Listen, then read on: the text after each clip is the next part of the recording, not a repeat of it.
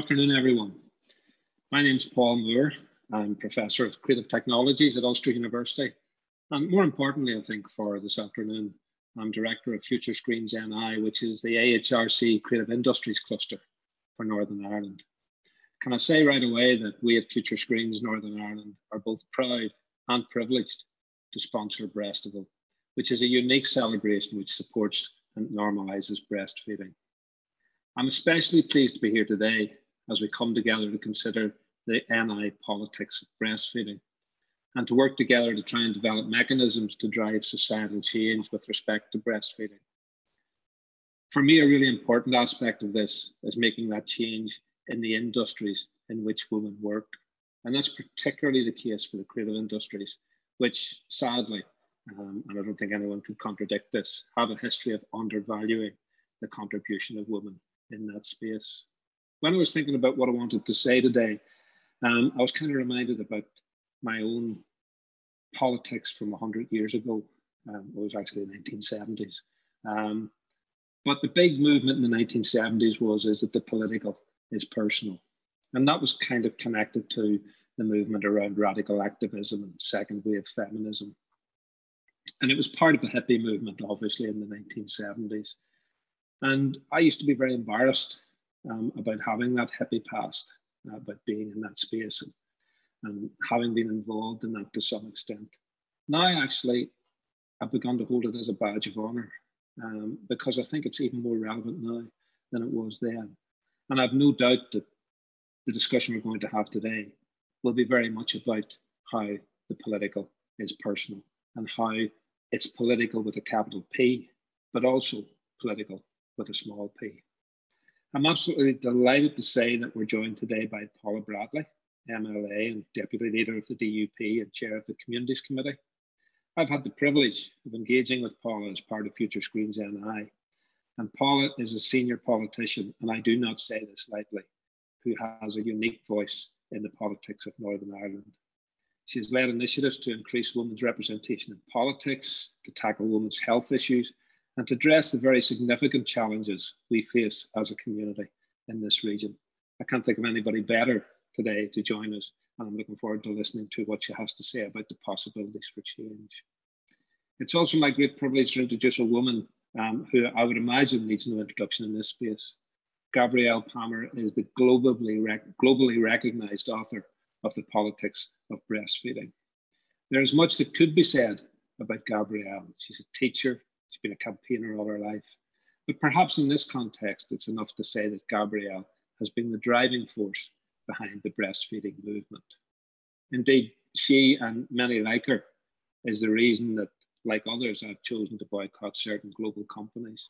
Because, like Gabrielle, I spent a lot of time in Africa and have seen it firsthand the damage caused by the unsafe use of formula. That's perhaps another story for another day but it reinforces that notion that the personal is political. And my time in Africa taught me much about um, the responsibilities that we in the West have and the responsibility that we don't necessarily face. So I'm really looking forward to the thoughts and stimulating words which Gabrielle will deliver to encourage us to raise our voices and work for change.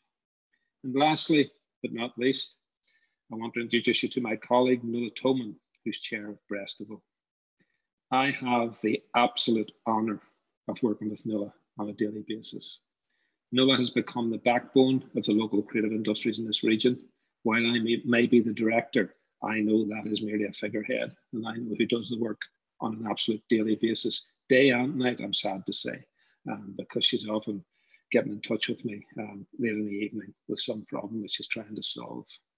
Nuala, in another life, as a specialist in transformational change, education, technology, public finance, public engagement, and political strategy. There are many examples of legislative change that Nuala has driven forward, but all I will say is that after Nuala's time working in Scotland, it's no surprise that the right to home is enshrined in legislation. She always has her eye on the future prize, and she has the ability to identify actions which will secure really long term goals. Nuala I'm delighted to say because I see the little one on a daily basis is also a mother. And from that, for me, she is a continual source of kindness and encouragement. I say that because we've seen much and learned much about ourselves over the pandemic period. The re-emergence of kindness in all its contexts, for me, has been one of the greater outcomes of the pandemic. It's one of the reasons why in Future Screens NI, Nuala and I now insist that we will leave no one behind. But kindness too must have a political resonance. And that resonance is most profoundly captured for me in a quote from the poet Audre Lorde, which I feel dovetails beautifully with the aims of Breastival. Audre Lorde says, caring for myself is not self-indulgence. It is self-preservation. And that in itself is an act of political warfare. May we soon see the new world we all deserve emerge from these daily personal political battles. I'm really looking forward to the session, and I'm going to hand over to Nuala, who's here to oversee proceedings and guide the discussion. Thank you, Paul. Um, I really appreciate those very kind words. And I'm sure the guests that are joining um, joining us really appreciate the eloquent and thoughtful words that you've shared um, about them as well. You set the scene brilliantly for this session, in particular, talking about the personal and the political and the importance of kindness. We are very privileged here at Breastival to have a, such a distinguished panel for this session. And on behalf of Breastival, I would like to thank Paul, Gabrielle, and Paula for taking part. To all of you who have joined us today to participate in this session, this is your opportunity to be part of a conversation for change. The theme of World Breastfeeding Week this year is protecting breastfeeding a shared responsibility. That is why we're asking you as participants in the festival to raise your voice and act for change. Paula, as a senior politician, is providing us with an important vehicle to engage with her and her party and assembly colleagues. Gabrielle Palmer is here to provide us, as she has always done, with inspiration um, and many reasons why we still need to work for change, particularly in this place. We owe it to ourselves, our children, and future generations to work together to change the narrative around breastfeeding. And I will now quickly explain the running order and a few housekeeping points. If you have questions for the panel or suggestions for change, please raise your hand or post in the chat. This is a respectful space where our overall objective is to work together and to listen and to respect each other. Any political questions should solely be directed towards breastfeeding related issues. And I will be supporting Paula and Gabrielle and Paul to navigate through the questions and feedback. I will now hand over to Paula, who will be followed by Gabrielle. Thank you, Nuala. And can I also um, thank Paul um, for his very kind introduction, and I hope I can I can do do it justice. And can I just say begin by saying that I'm truly delighted um, to be here today hosting this roundtable on the Northern Ireland politics of breastfeeding. I'd like to extend my thanks also to Breastival for their invitation and opportunity to engage with mothers and families and to hear directly from you about your experiences and recommendations for improvement. And I know there are many. The theme of World Breastfeeding Week is Protect Breastfeeding, a shared responsibility. Shared responsibility emphasis, emphasizes the role that we can all play together as a community and as a society to normalize breastfeeding. If we are to protect breastfeeding, then we must understand and address the barriers to breastfeeding, and communities has a significant role to play. Indeed, each and every one of us can play an essential role in ensuring that breastfeeding is not viewed as a private activity, but as a normal part of everyday life. Today, I am keen to listen to you, to hear your suggestions about how we can work together to protect breastfeeding. I intend to bring recommendations from today back both to my party and to my Assembly colleagues, which will inform future strategies with respect to breastfeeding, child health, perinatal mental health, and ways in which we can build communities which better support families. We know COVID 19 has separated many new families from their extended families and services. We are beginning to emerge from the crisis and we remain vigilant about the need to protect ourselves and others. I would like to commend and congratulate each and every one of you who had your baby during this crisis. I'd like to commend all of you here today for your role as parents and carers throughout the crisis. You truly are all heroes. Today's event is all the more important for providing us with the opportunity to connect after such a long time. I'm honoured to be here with you and welcome the discussion that will ensue. I'm absolutely delighted um, to pass on now to our keynote speaker, Gabrielle uh, Palmer. It is an absolute coup that we have you here with us today, Gabrielle. I can't wait to listen to you. I think you'll give us lots of food for thought, and I think that we could go on to have a very lively debate with some positive outcomes at the end of that debate. So I'll hand over to you, Gabrielle. You're on silent, Gabrielle. Thank you. Okay, you can hear? Yes. Uh, thank you, Paul and Paula, for saying such very head swelling things.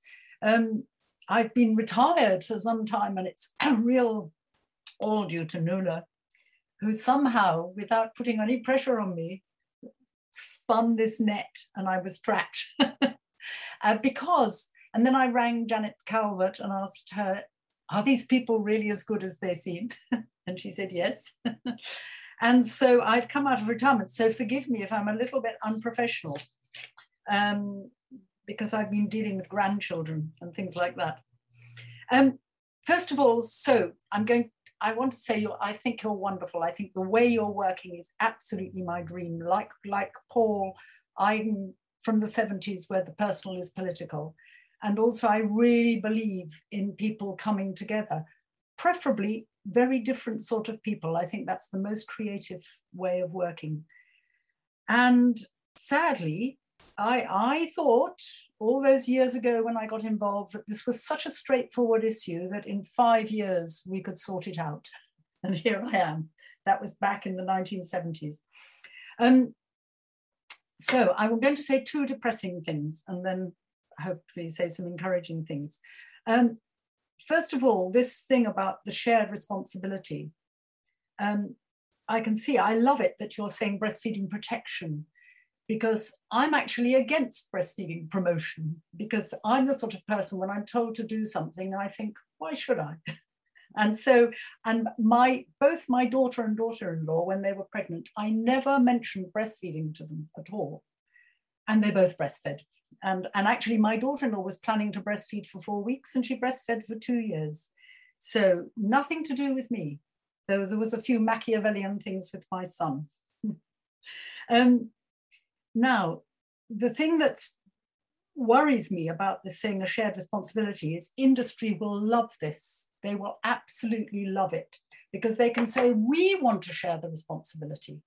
And I, and I think you can protect, you can do everything to support mothers, all the personal stuff, fabulous.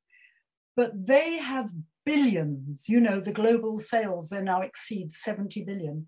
And the money spent on on promotion is not the big crude billboards, it's luring and entrapping all the medical profession, the pediatricians. And I don't know whether any of you saw the article in the BMJ in May um, 2020 about how all the claims for um, for it's by Bob Boyle and Helen of Imperial College, Helen Crawley, and sorry, I have to check this because my mind isn't as good, Daniel Munblit. They all analyzed all these special milks, um, all the hydrolyzing formulas. They all looked at all the, there is no evidence they do any good at all. And the National Health Service spends millions, it's getting special milks for special babies. It doesn't prevent allergies. It's all the information about cow's milk allergy is very, very dodgy. And I had the great compliment of Robert Boyle, Bob Boyle, coming from Imperial College to see me. He, you know, because of COVID, I wasn't going anywhere, and he came to Cambridge. And the thing he explained is if you're a pediatrician, to have a good career, to rise up the ranks, you have to be um, in with the baby food companies, in with the, with, in fact, I avoid the word in formula because it's a marketing word. And so I, I, I always dodge it. It should be called artificial milk, which it was until about the 1980s. Um, and they're spending money on this. They're luring people, they're entrapping people. I'm not saying these health professionals are bad people, but people need money. And I can well imagine them saying, we share the responsibility, we care. All the women who can't feed, all the women who don't feed, all the women who don't want, you know, they will say, oh, there are problems, there's this, there's that. And I think when, when Paul mentioned Africa, I have to say, I learnt more about breastfeeding by working with the poorest women in the world than I ever did with any, any book or any degree. I mean, I've learned an awful lot, you know, all the fascinating things about it. I used to run this course on it for doctors but watching the way they worked hard and breastfed their babies responsively. And this was very much my primary experience in Mozambique. And I know that all our awful problems have been spread around the world through colonialism. And I think we could learn a lot from those women because they know how to breastfeed and it's not cerebral. And I feel embarrassed because for someone who's written books and writes, and I think it's we've got too cerebral about it. And the thing I want publicly, and this is where all of you come in, and I think it's I'm so thrilled that you acknowledge this, that breastfeeding everywhere is going to wake people up. The number of people I've known who said, I was seven years old and I went into the teacher's office at school and my teacher was breastfeeding her child. And i thought oh i want to do that. Somebody said that to me the other day. I saw um, my neighbor breastfeeding we're imprinted with things as children. And you know terrible things sometimes that has a bad effect on us. This is a good thing. Now i never want to say you must go out and breastfeed in a sort of showy off way because we're we're in the west we have shyness you know. People people don't feel comfortable and people are nasty. They still are. And this to me is terribly important because now we've just had covid. Supposing every time we washed our hands somebody mocked us or said what do you think you're doing there? You know because because of that.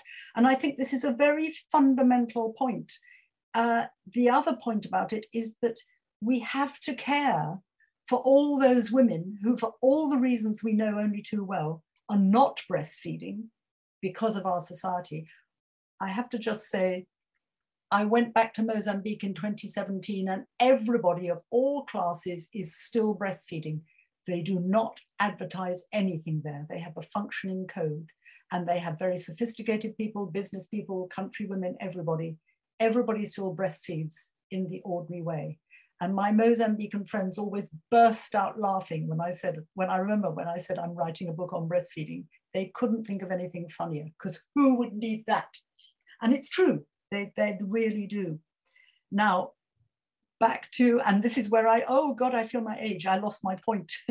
um, I was coming back to the whole thing of combating of, of, implementing the code, which, by the way, many people are trying to sunset the code. People are trying to stop it. Uh, this is talked about in circles. Um, I know that Baby Milk Action told me this. There are Nestle has just given a couple of million, and the WHO, WHO, WHO has accepted it, which it hasn't. So, so that's very significant. And and it's and the, those people are much cleverer than me, much cleverer than anybody. They hire the top psychologists, they're the highest paid. And if any of you can get hold of something called Euromonitor, um, you must be able, and which is the, it's the marketer's Bible. It's terribly expensive. I've never been able to afford it. I've had to give it, been given illicitly. And I gave my last copy away, I think in 2013.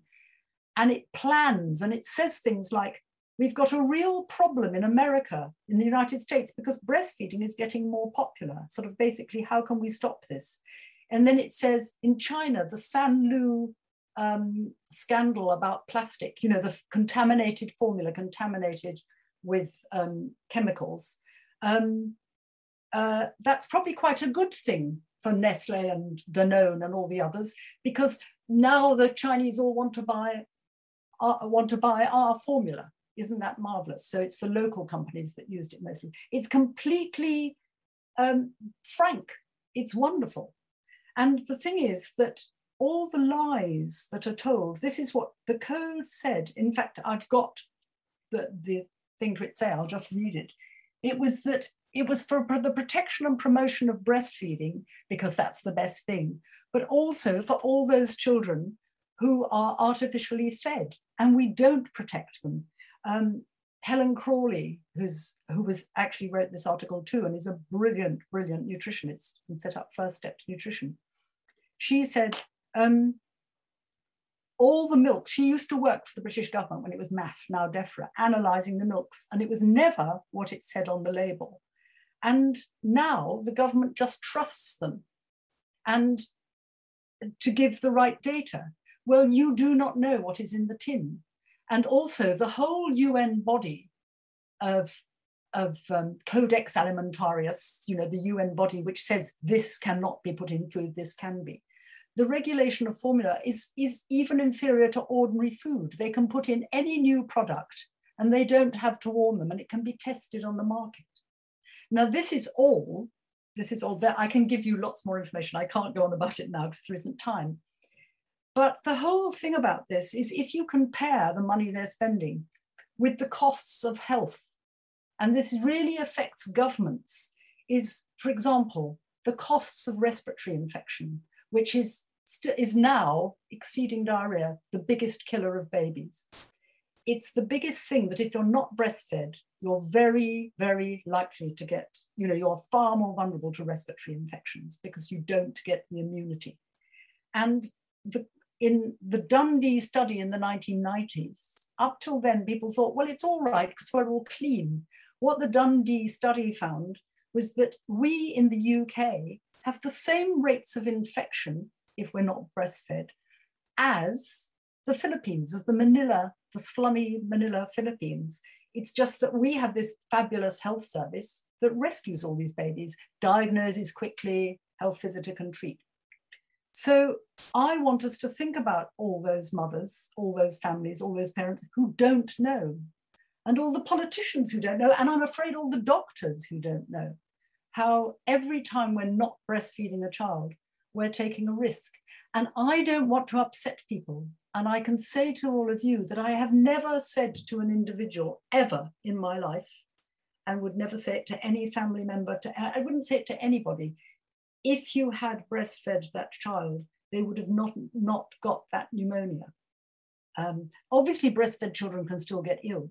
And, but uh, this sort of famous Brazilian uh, researcher, doctor, showed there was a complete correlation between whether you were exclusively breastfed, mixed fed, exclusively bottle fed, whether, and actually, funny enough, he found that children that were fed with cow's milk had fewer infections than those fed with infant formula. that was in Brazil. Um, and, and there was a complete correlation because you're not getting the antibodies.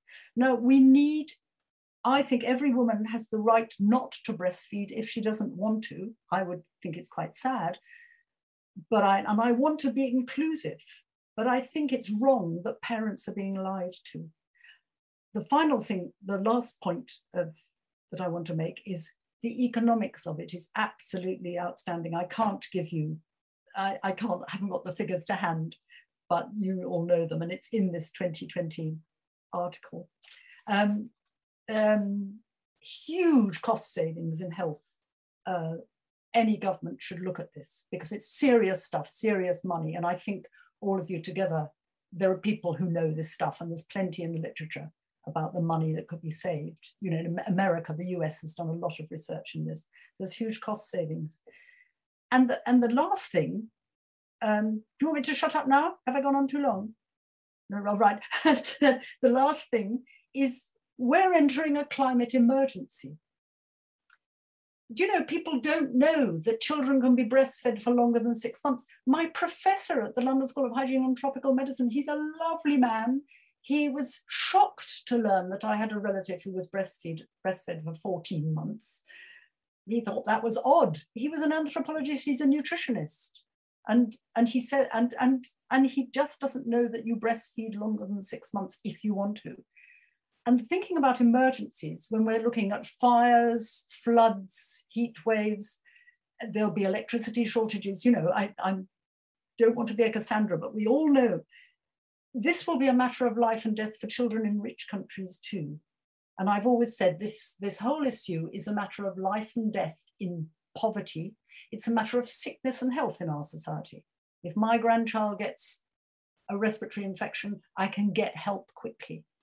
But if you're trapped in a flood and you hear about formula being helicoptered into some area, well, if, if you're, even if you're mixed feeding, if you're still, you're lactating and you carry it on, and lots of women just give a few breastfeeds in the evening. This is normal around the world, even if their child is being artificially fed in the daytime at a nursery.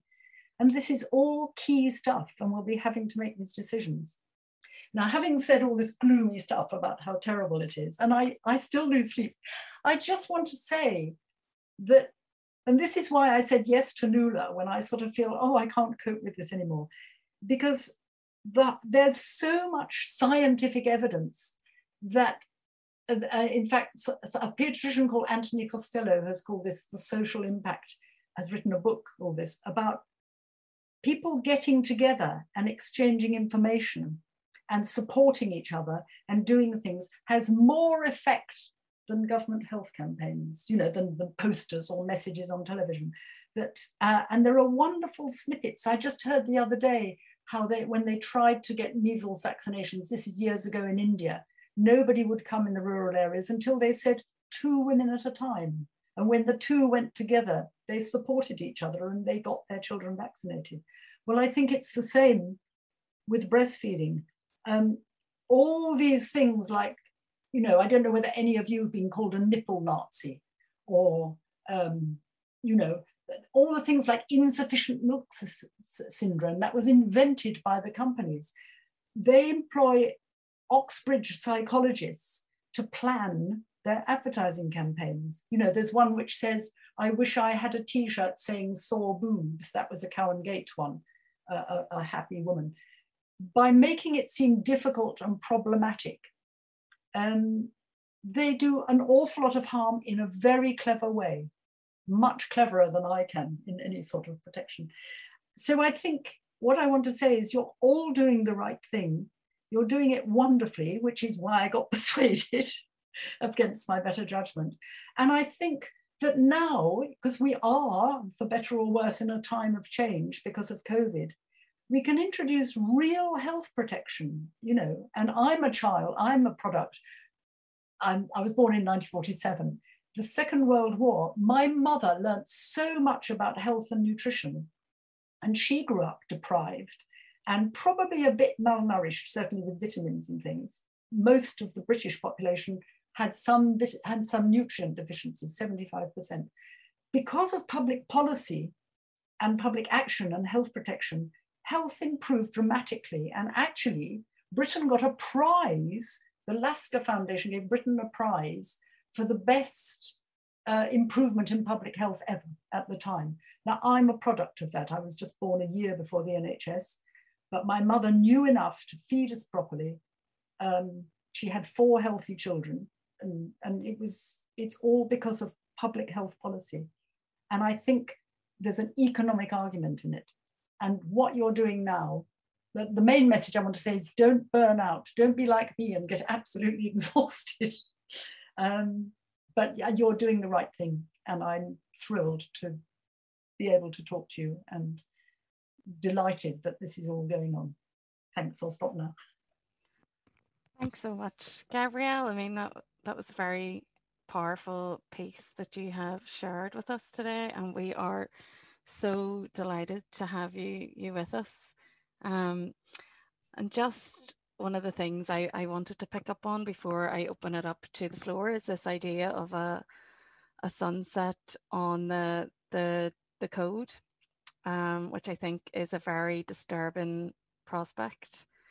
Even the fact that we're 40 years into the code and it's it's poorly implemented um, across the globe um, gives me some concern.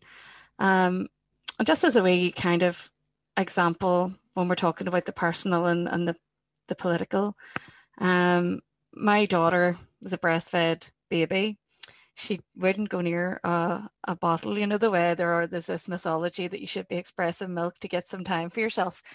Well, Russia was in no way for getting into this at all. She refused every bottle that, you know, and she was quite hilariously determined in it. And um, then she went to daycare. And when I went to daycare, I said, you know, Russia doesn't take a bottle, but it's fine you know, we're all set, she'll be fine, and uh, just give her a wee drink. And so some weeks later, I arrived in the, the daycare and they were like, Are you sure she doesn't take a bottle? And I said, Definitely not. She never has. And she said, Well, she's drinking everyone else's. so the she was the only breastfed baby in the daycare. So at that age, she was experiencing societal pressure as I see it, because she'd never shown any interest until she saw that everyone else was doing it. So, and in the same, um, the, the other way example, in the same daycare, um, they had the shared pictures um, in the parents area one day of them all making making bottles to feed babies, which I thought was very disturbing because it's encouraging that from such a, a young age. Um, and I encouraged Rasha to go in and have a conversation about that. And and um, you know, she did say there are other ways to feed babies, and now that's part of the conversation. But I just wondered, Gabrielle, if you could give me some thoughts on the societal pressure around formula and breastfeeding. Well, it's because it's, I, and I think that's the thing about my book. It was this combination, and I, by the way, I'm not against doctors. My daughter, son-in-law are doctors, and I'm not against men at all. but it was this combination of commerce. It's as soon as you follow the money, doctors got interested in infant feeding. They decided to take over, and the whole thing was they thought women were stupid and women didn't know, and they needed, you know, I, I think I've got it in my book saying this wonderful, caring pediatrician, very, but the word didn't exist then. Um, uh, said foolish, unlearned women have been too long in charge of infant care. The societal pressure, it, it, it only, it has, it has to be dealt with and it's complicated. I, and I think it needs a lot of thought. And the most thing is being inclusive. I can tell you when I worked at some at UNICEF headquarters, my colleague David Clark, who was the lawyer, said, we can't take money from Johnson and Johnson because they make bottles and you know, bottles kill babies. Bottles do a lot of harm. In, in, it's impossible to keep them clean in poor societies. And, and this man, the head of fundraising, said, bottles harmful, give me a break. You know, he didn't know. And I think our biggest problem is that people don't know. And we mustn't see, we mustn't, and then there are all the people who say express to put in bottles. People love technical solutions. It's a big issue, and it, we haven't got time here to go into it, but so I won't, other people have good ideas. No, thank you. Um, thank you for addressing that issue. So I'm now going to um, deal with the questions from the chat. I will be calling out your name if you're here and you can give me an indication of whether you're happy enough to unmute and chat. If I don't hear from you, I will ask the question on your behalf. So firstly, I'm going to ask Holly. Holly Carroll, are you here and happy to unmute yourself?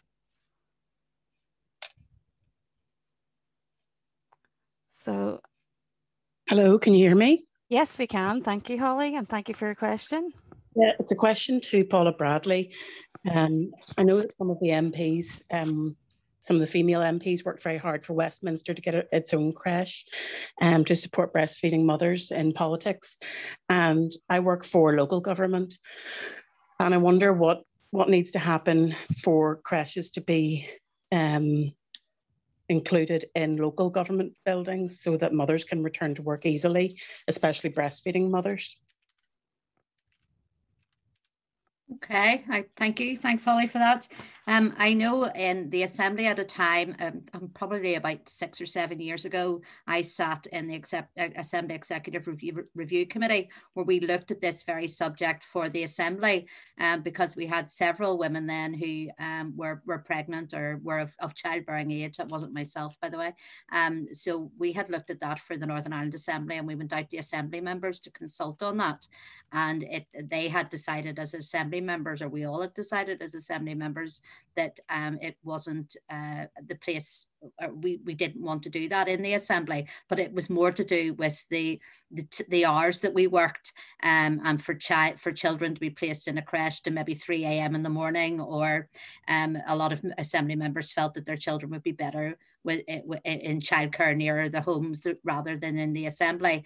Um, though we did make the assembly a breastfeeding friendly building, uh, and that includes the assembly chamber. Um, and I suppose as assembly members, um, we we are we're self-employed. We we can come and go as we please and breastfeed whenever we want. So we didn't that didn't affect us greatly. But for staff, um, it's very different.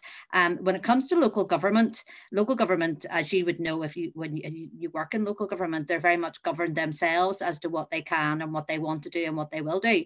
Though I am more than happy to take this back as chair of the committee for communities. Um, communities is over local government, as you know. Uh, we regularly would have meetings with Solace and with with NILGA. Um, so I'm more than happy to take this back to local government and ask them um, because each council will have their own um, breastfeeding charter or strategy or whatever that might be. Um, I'm happy to highlight highlight that absolutely. My own local council here is Antrim and Newtownabbey. Um, I don't know which council you work for, but I'm I'm more than happy to to progress that issue. I don't see any reason why it shouldn't happen.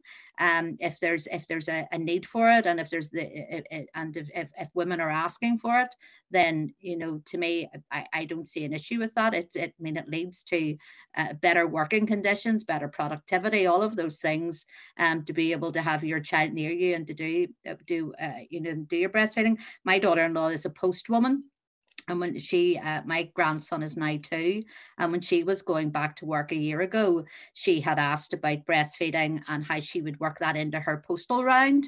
And uh, they said to her well you could call into one of there's public toilets along your route. Just call into public toilet and express milk there.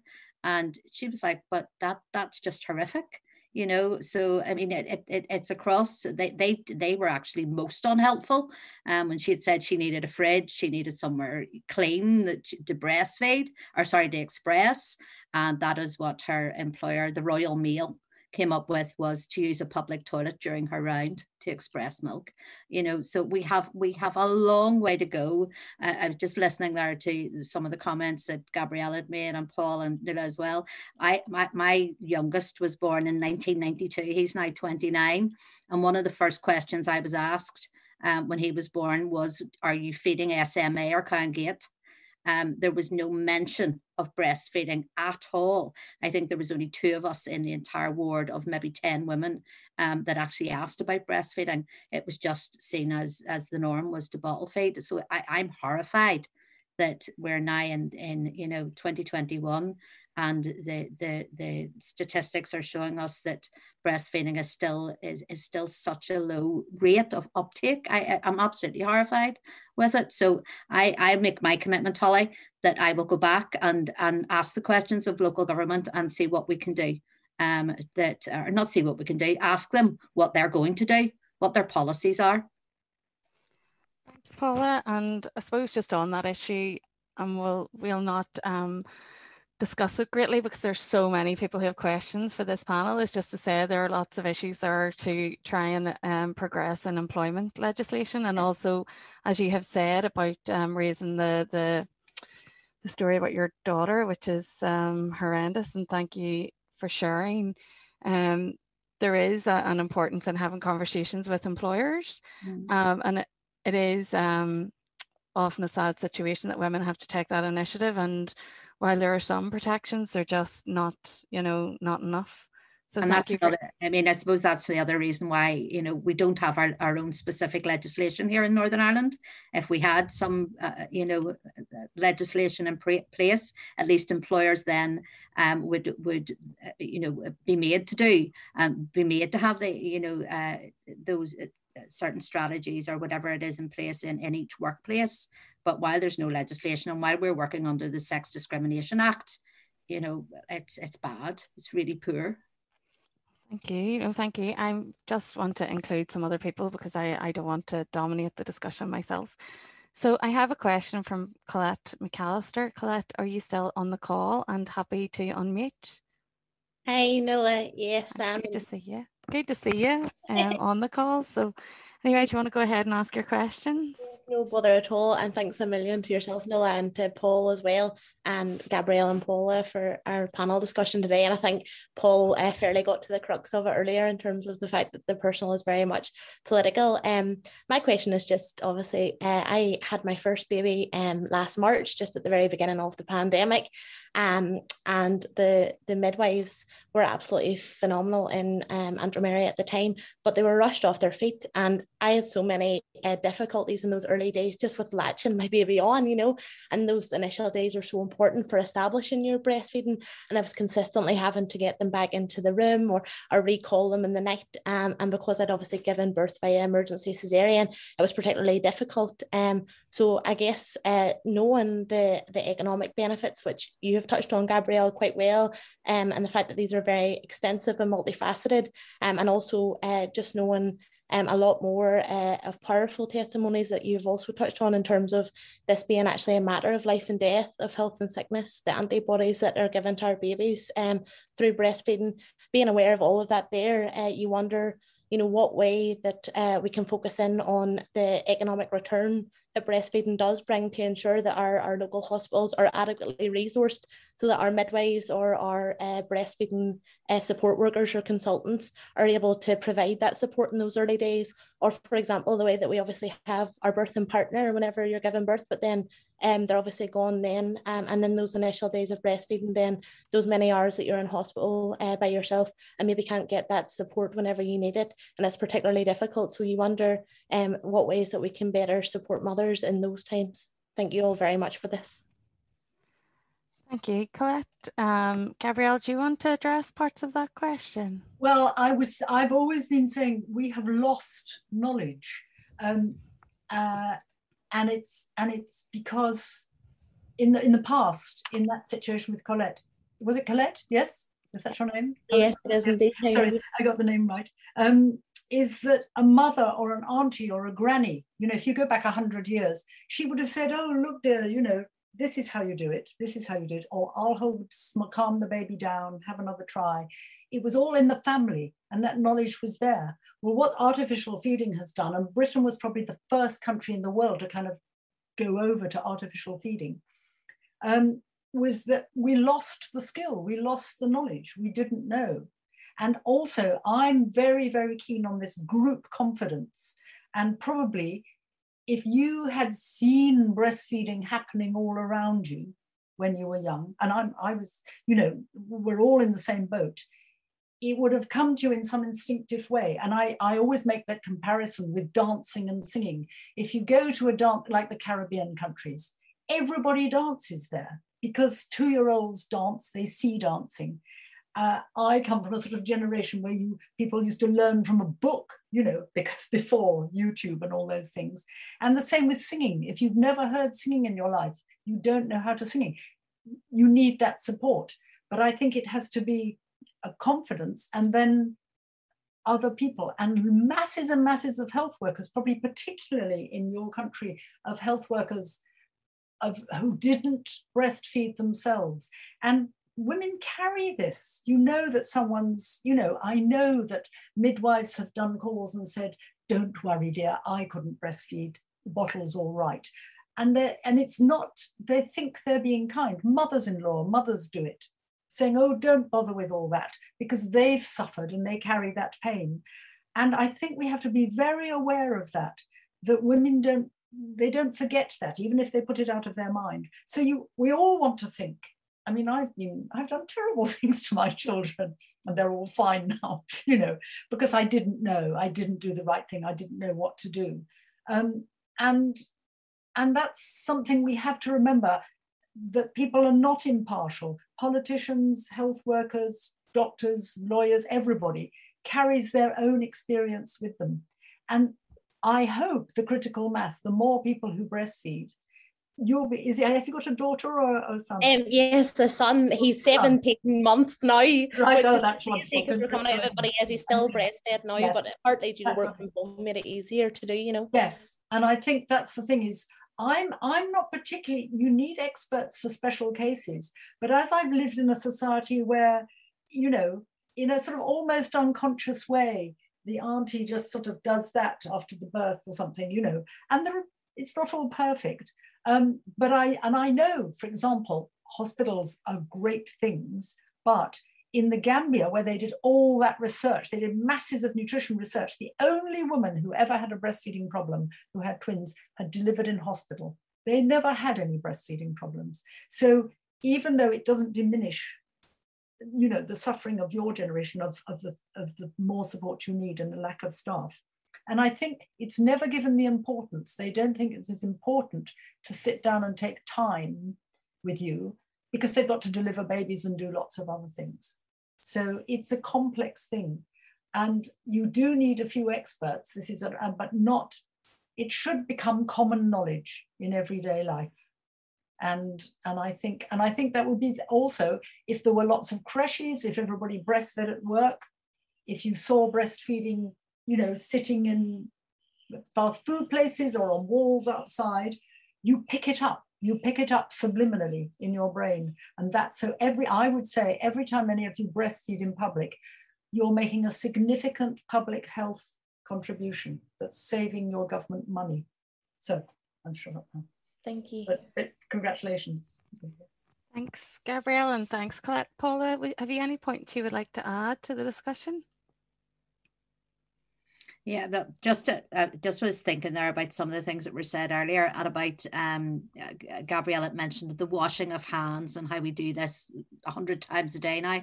I remember um, probably uh, at the, early part of the pandemic, I um, bought myself some masks. So I did of of a, of a popular website and um, I started wearing a mask and in and out of Tesco's and everywhere else. And the amount of people that were staring at me and you know some of them were saying wise up why have you got that on? Who do you think you are? You know all of this the comments that i got day and daily you know, for those first few months up until everybody was wearing a mask. So kind of just think to myself, you know, is breastfeeding the same? You know, uh, the more we see it, the more that it just is part of it's normal, it's normalized. It's, you know, this this is the best start we could possibly give our children.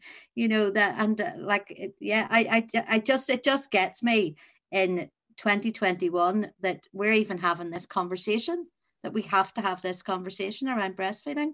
And uh, you know what gabrielle was saying there about the politics of it and about the money involved. And um, you know I, I i i've learned as well. I've learned a lot of things from this meeting this morning. And i i just don't see how um you know economically breastfeeding has to be the best and the best way forward, especially when we look at, um, especially many families nowadays that, uh, you know, were economically um, where breastfeeding would would certainly help with their their household bills at the end of the week and everything else. I just don't get this. I just don't get how we're in the position we are in right now. Um, yeah, th- th- this is this is is eye opening for me. So it is.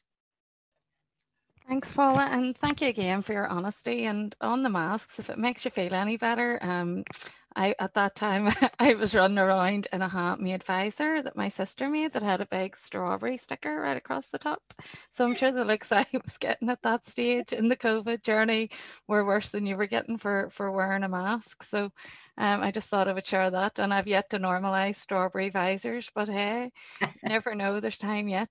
Um, I have a question here from Mara Alexander. I'm just going to check. Mara, are you still on the call with us?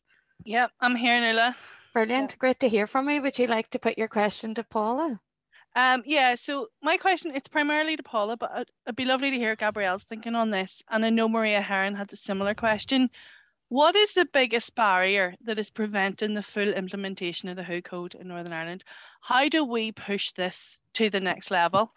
And I suppose, Gabrielle, what what what can we do? You know, what what what would you suggest that we do next in Northern Ireland to get the WHO Code over the line?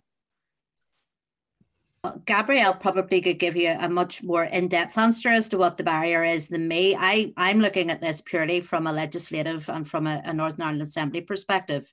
Um, and I, I, I'm a great believer in women in politics. I think we would have much more balanced legislation that um, would would be more gender focused and gender lensed. We don't have that in the assembly. Yeah, we we absolutely don't.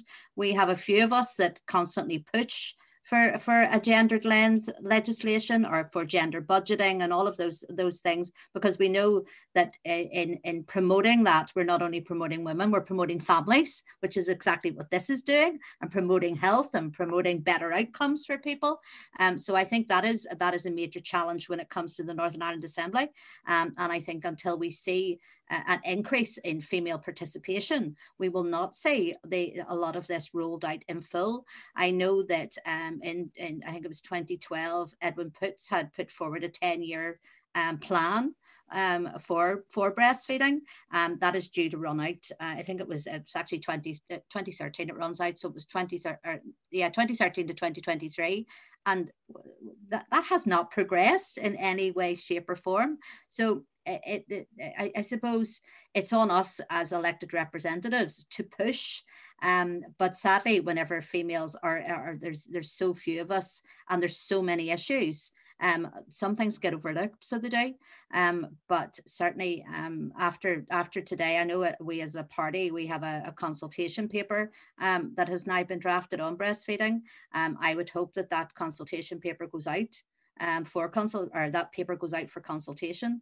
Um, and I would hope I would, uh, you know, that all political parties have a, a policy on on breastfeeding and it's up to us to take that forward. But there's probably much bigger issues and other political issues with the small pay as well um, that gabrielle could probably expand on. Just before i i bring gabrielle in paula just um you know from my own experience i was going to add an, another few barriers in that maybe we can chat through. So um, you'll know how the assembly operates, and one of the biggest challenges in the assembly is time and getting time on the assembly floor and working through the business committee to get issues prioritized. So, in saying the important role that, that in highlighting the important role that women have to play, in that you're really bringing to the core uh, a mechanism that will really result in change. And the other barrier to add, and I'm just going to speak quite candidly on it, is securing private members bills is very, very difficult.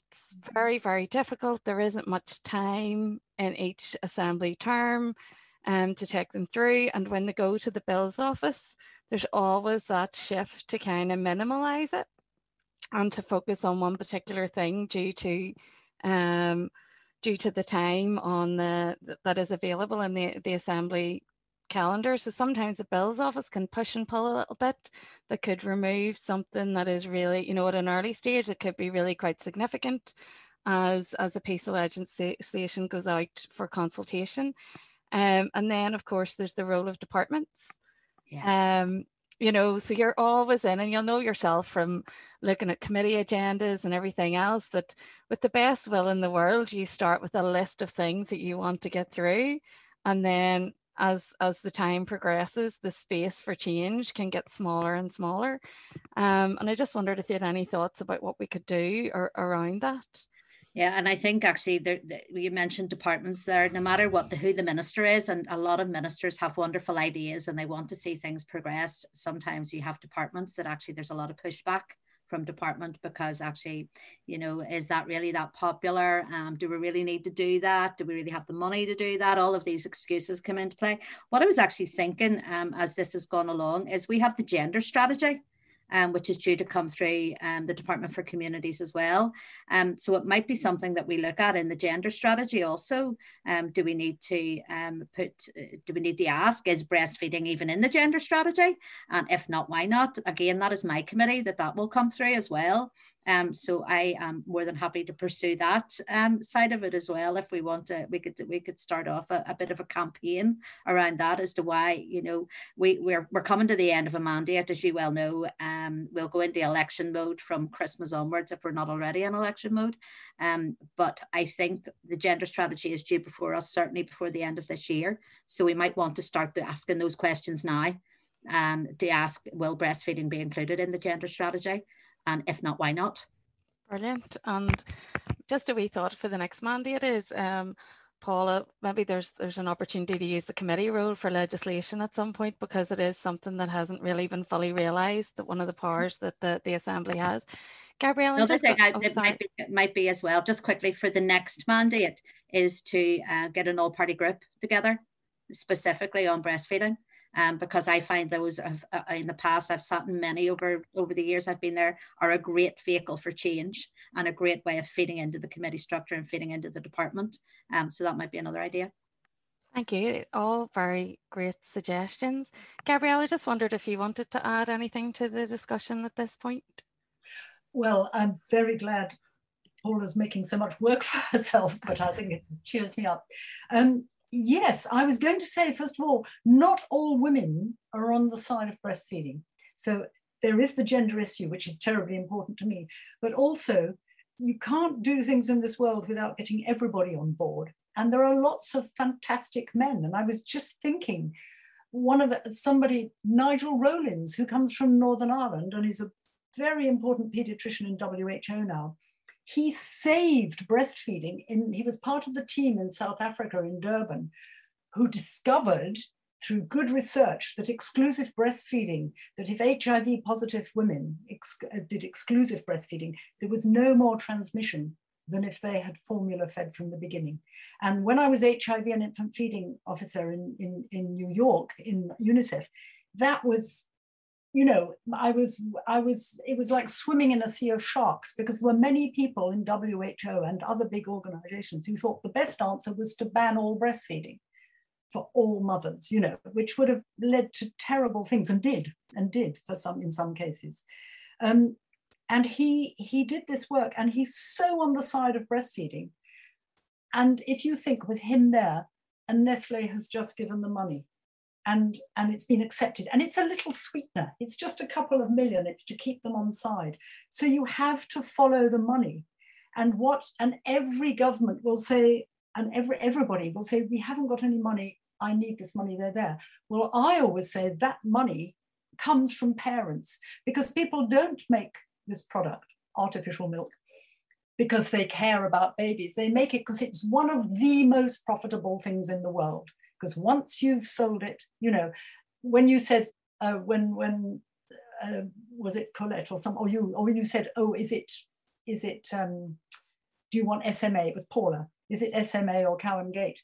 Did those health workers know what was in that product? No, they didn't have a clue. Had they tested it? No, they didn't know. They didn't even know whether it contained pathogens, and some of them do. Now, the whole thing is what you have to show, and this is where you need your economists, is your government is going to be better off, your economy is going to be better off if you cut all these healthcare costs than if you accept all these sweeteners from this money making, which is our money. It's been stolen from artificially feeding parents who are not given the right information. So always you have to follow the money and you realize the power in the world is whether it is giant corporations, you know, Danone, whoever, who we all have worked very hard to make us think how benign they are. I mean, Nestle's got this bad name, but surely Danone. And of course, a lot of a lot of this, these products are made in Ireland. I don't know whether a lot of the milk comes from Ireland, uh, north and south, and and it's you know we're in this entrenched situation.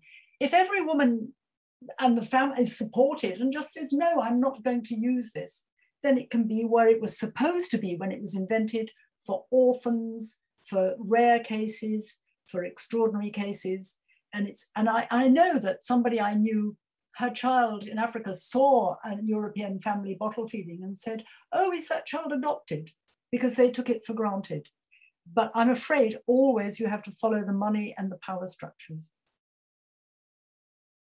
Thank you. And as industry continues to grow, I think mm. making ethical decisions becomes more difficult for people mm. because the, there are so many um, it's so pervasive across our high streets and even decisions that people make about purchasing different items because of cost and price um, continues to facilitate industry having such a strong hold over over our lives.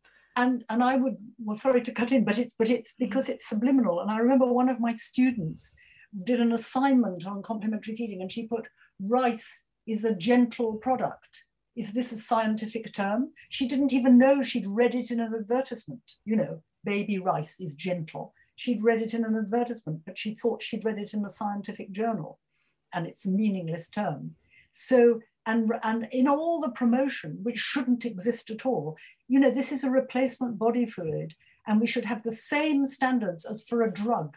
And just, I was prescribed something the other day, and I read the contraindications and thought, I can't take this, you see. Now, that should be what it is for every parent. They should have the truth.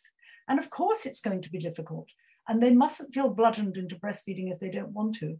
But why are we lying to parents? Why are governments when it's the most important time in life?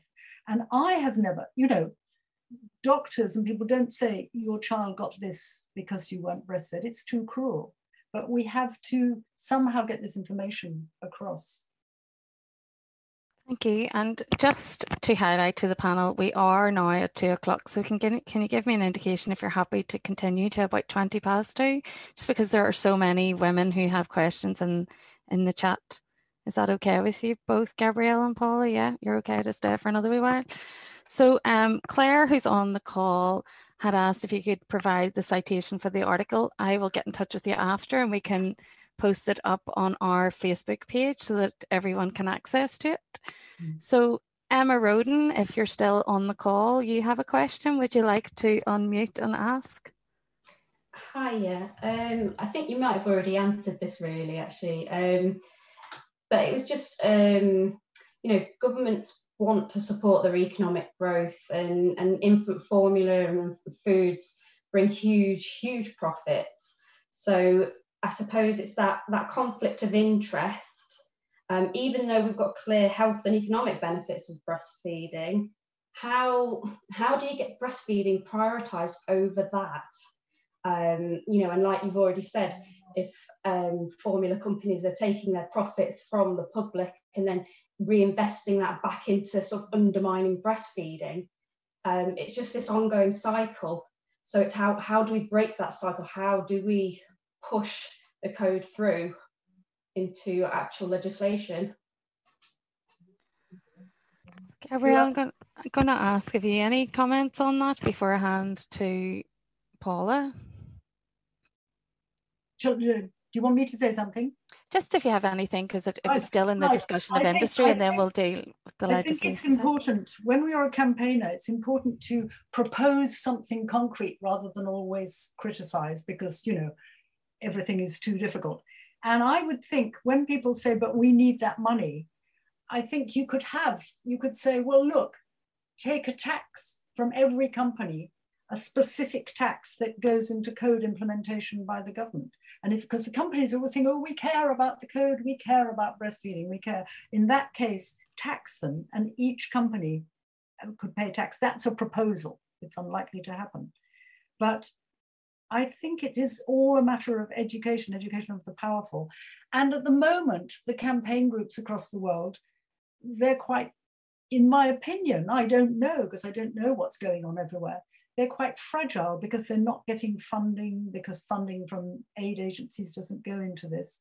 But I think, I think you're doing it. You're doing it, and the code is there.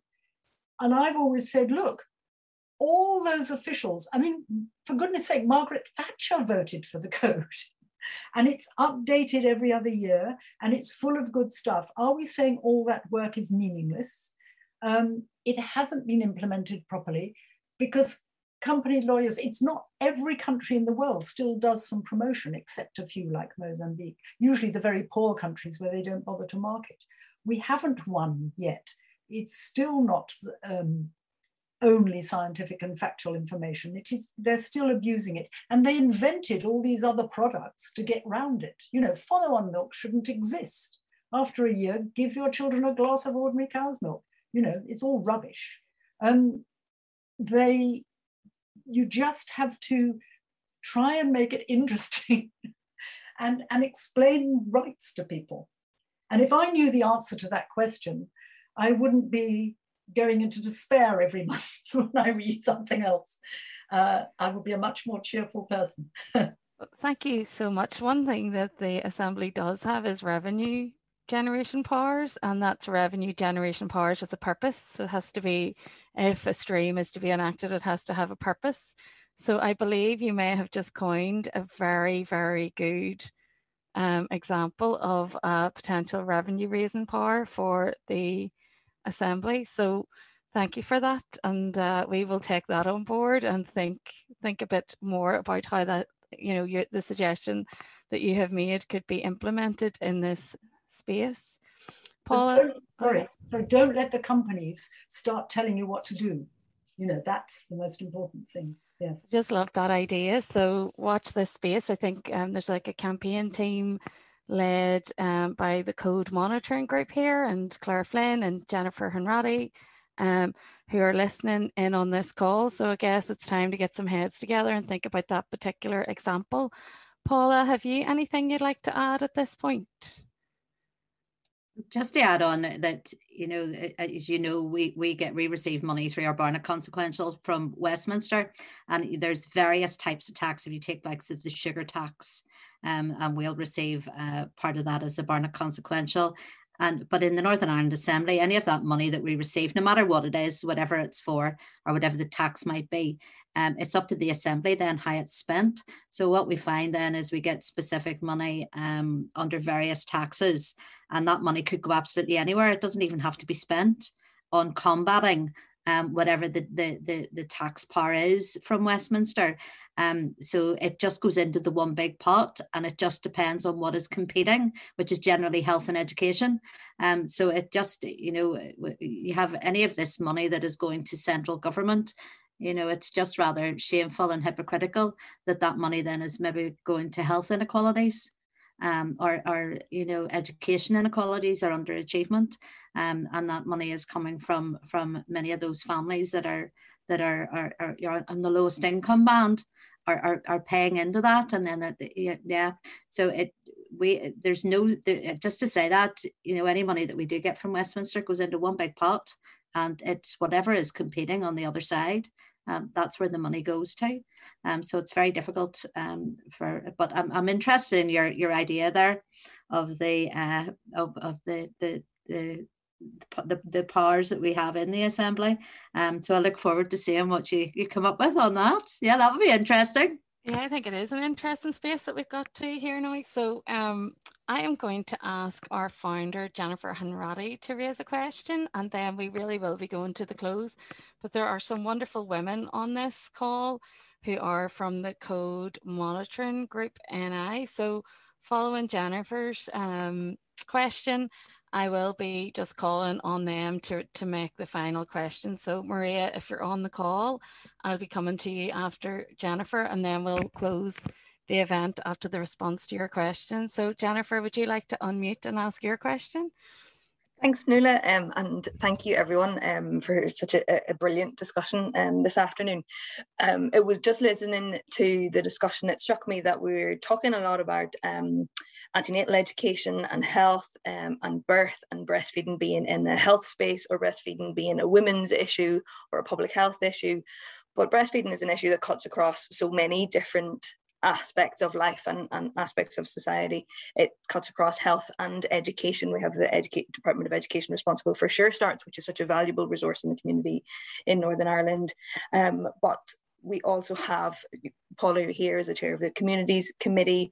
There's impact on the environment. There's economic impacts on breastfeeding. So how or what are the mechanisms by which government departments or what are the mechanisms by which we as individuals, or organizations can ask government departments to work together to implement and fund policies around around breastfeeding and, and early support for families.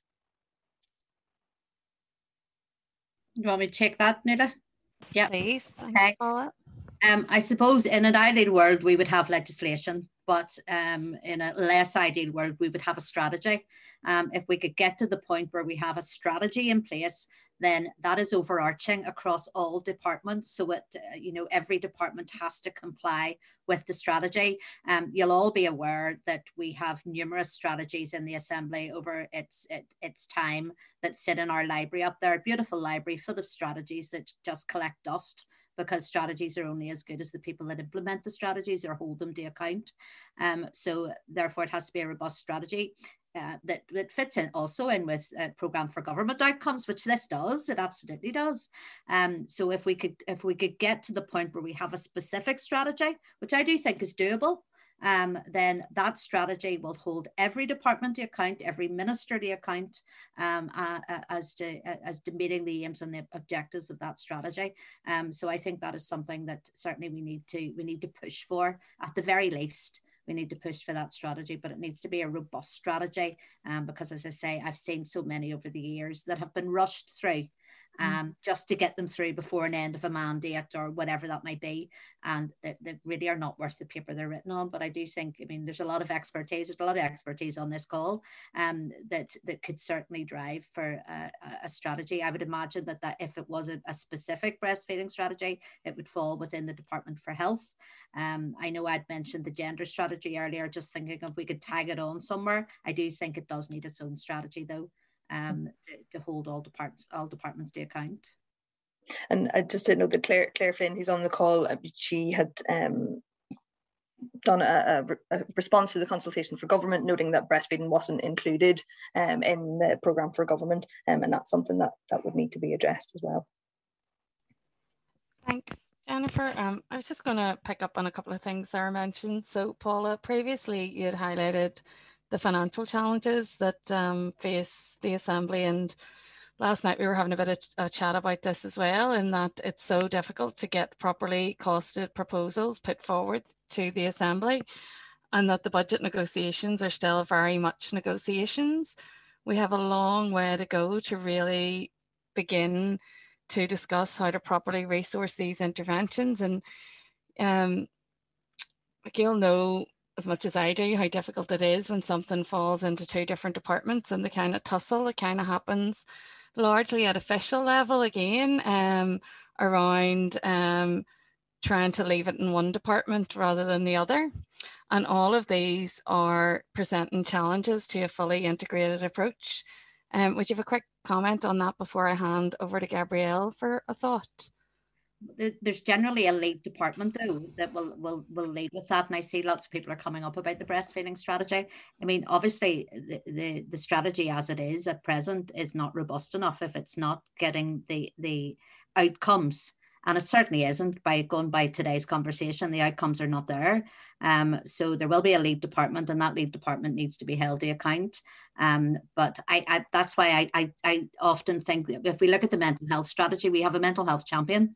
So there needs to be champions within those departments that that are covered that, that are actually uh, championing the cause and and and and, and just holding the feet to the, uh, the feet to the fire of the department uh, at all times and asking them what are you actually doing? That doesn't seem to be happening um, as it stands at the moment or we wouldn't be having this conversation and these issues wouldn't be wouldn't be highlighted um, here today. But certainly as i say there, there will be a lead department um, but again it's it's only as good any strategy is only as good as the people that have been put in charge to to deliver the strategy.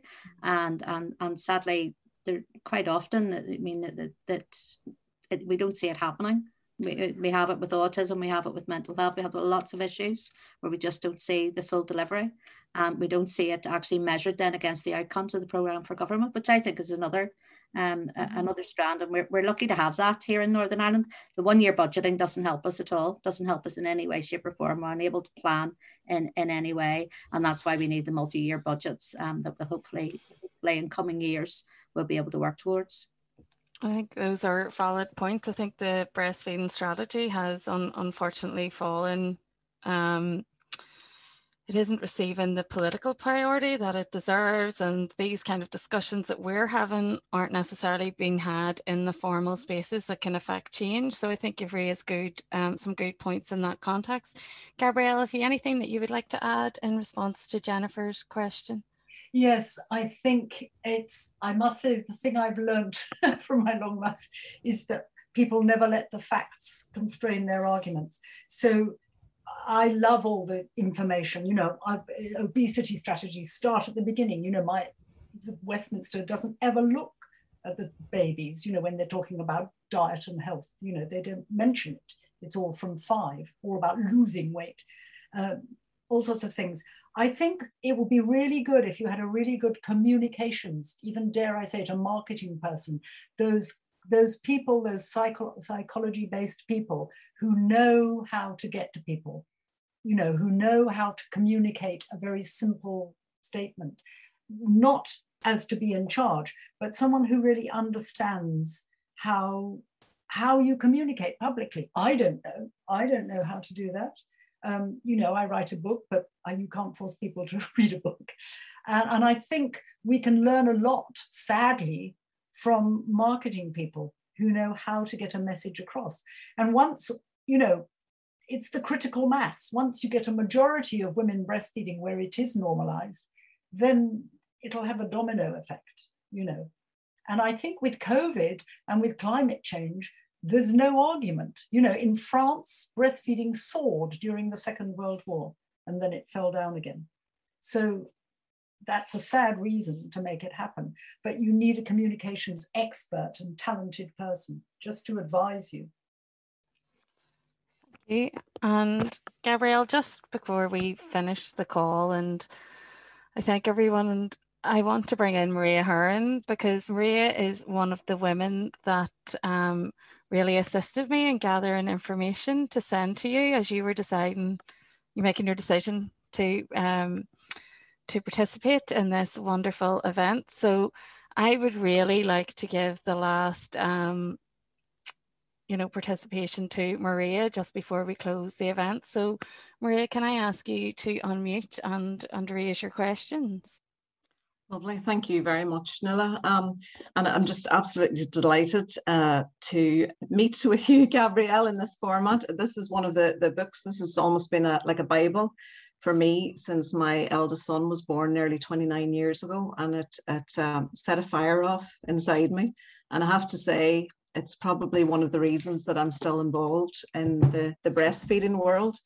Um, and, you know, just I think the, the disruption of that lovely relationship between mothers and babies, it's, it's, I just sort of feel, how dare they, you know, and that it's continuing today. And as you say, there's so much money so much psychology pumped into it. And ultimately, it's us that are, are missing out.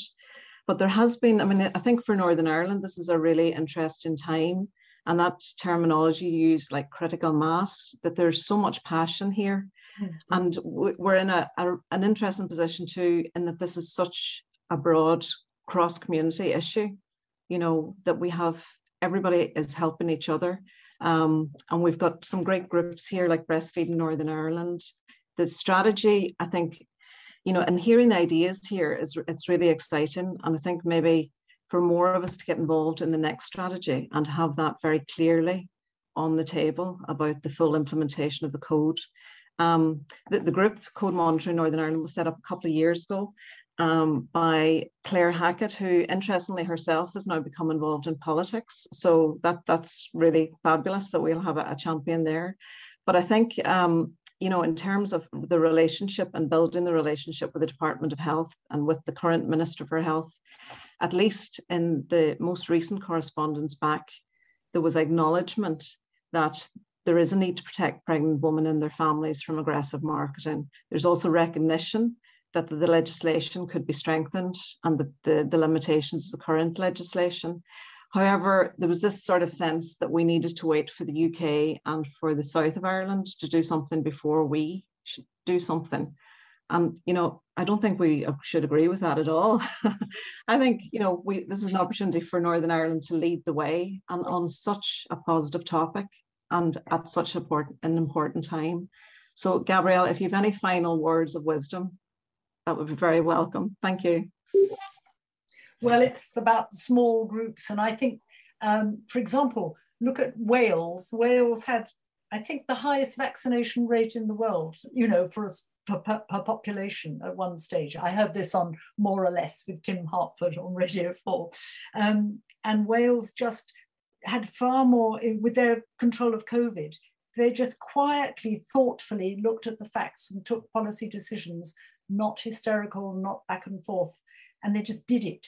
And we said, oh, little Wales, you know, fancy them. And as from the beginning of this whole session, I thought, oh, please, just do it yourselves. Don't wait for the UK. Don't wait for Ireland, you know, the rest of Ireland. Just, just do it. And if you have small models, I mean, this goes for all mother and child health and all sorts of health initiatives. If you have small models of exercise, of, of, of, example, I can't speak anymore, they, they, um, people use them. People love a model that works. And if you can do it with all your other problems, you can do anything. I mean, it's just wonderful.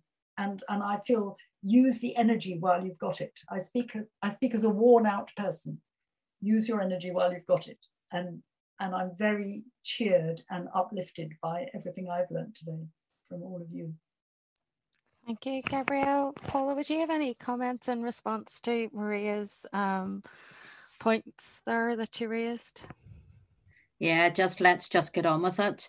Um, Northern Ireland has led the way in many things, especially in health and social care. I mean, we were the first part of, of these islands um, to have a joint health and social care, um, which which others then followed.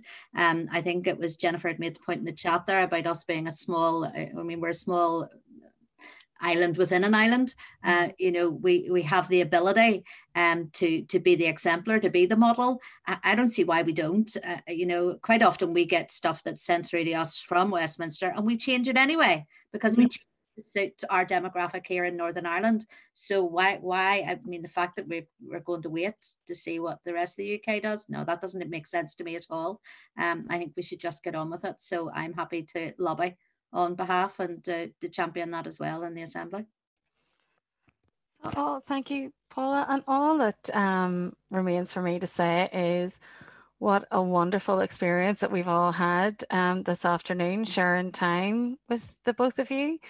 Paula, I just have to say, you know, just for everyone that's on the call, um, we have had one of the most senior politicians in the region join us today and to listen and to present ideas. And I think we are all more energized for, for hearing your suggestions. And we have a very, very, very clear path of action. So thank you for joining um, us to, to develop that. And Maria, just while you're still here, I was a bit emotional hearing your comments there because I think it really crystallizes what we need to do moving on from this this call. Um, Gabrielle, and what can I say? I mean, how privileged are we to have had you to give us all of your inspiration and your thoughts and your time. We are so privileged to have had you on the call. And I think the wonderful work that will come out of this will be very much built upon um, you know all of all of the work that you have undertaken in this space so thank you so much for your time today we are absolutely privileged well, thank to all of you. It's a real honor to be, I, I, you know, I was very reluctant, very, very reluctant because it's the first thing I'd ever done outside retiring years ago. And I, and I, it's, it's, it's a real, real honor to be able to be in contact with you doing such sterling work that is, to me, is effective. The way you're doing it is effective. And it will cheer me up tremendously. Thanks to, uh, thank you so much again, Gabrielle, and thanks to everyone who joined this call and all of the people that have posted questions in the chat that we didn't get to because there are so many of you and I can only apologize that we didn't get to deal with those issues today, but we will save the chat and come back to them at another point and let's look forward to a good time of planning and plotting about what the next stages are. And Paula, we'll certainly be calling on you um, in terms of some of the many ideas that you've you've brought out to us today. Um, Jennifer, would you like to say any quick closing words? I think just to, to echo those sentiments, thank you all so much um, for being here and being part of this session. And um, thank you, Gabrielle, for coming out of retirement um, to join us. Um, and we're really, yeah, just inspired and excited um, to take some of this work forward, we will be noting everything that's been said today and rewatching this video to make sure that we have um, taken note of, of all of the commitments and all of the things that we um, collectively, not just Breastival, but code monitoring and all of the amazing women and the passion that we have in the community to, to move things forward um, and, and improve the landscape for, for all women who want to want to breastfeed their babies.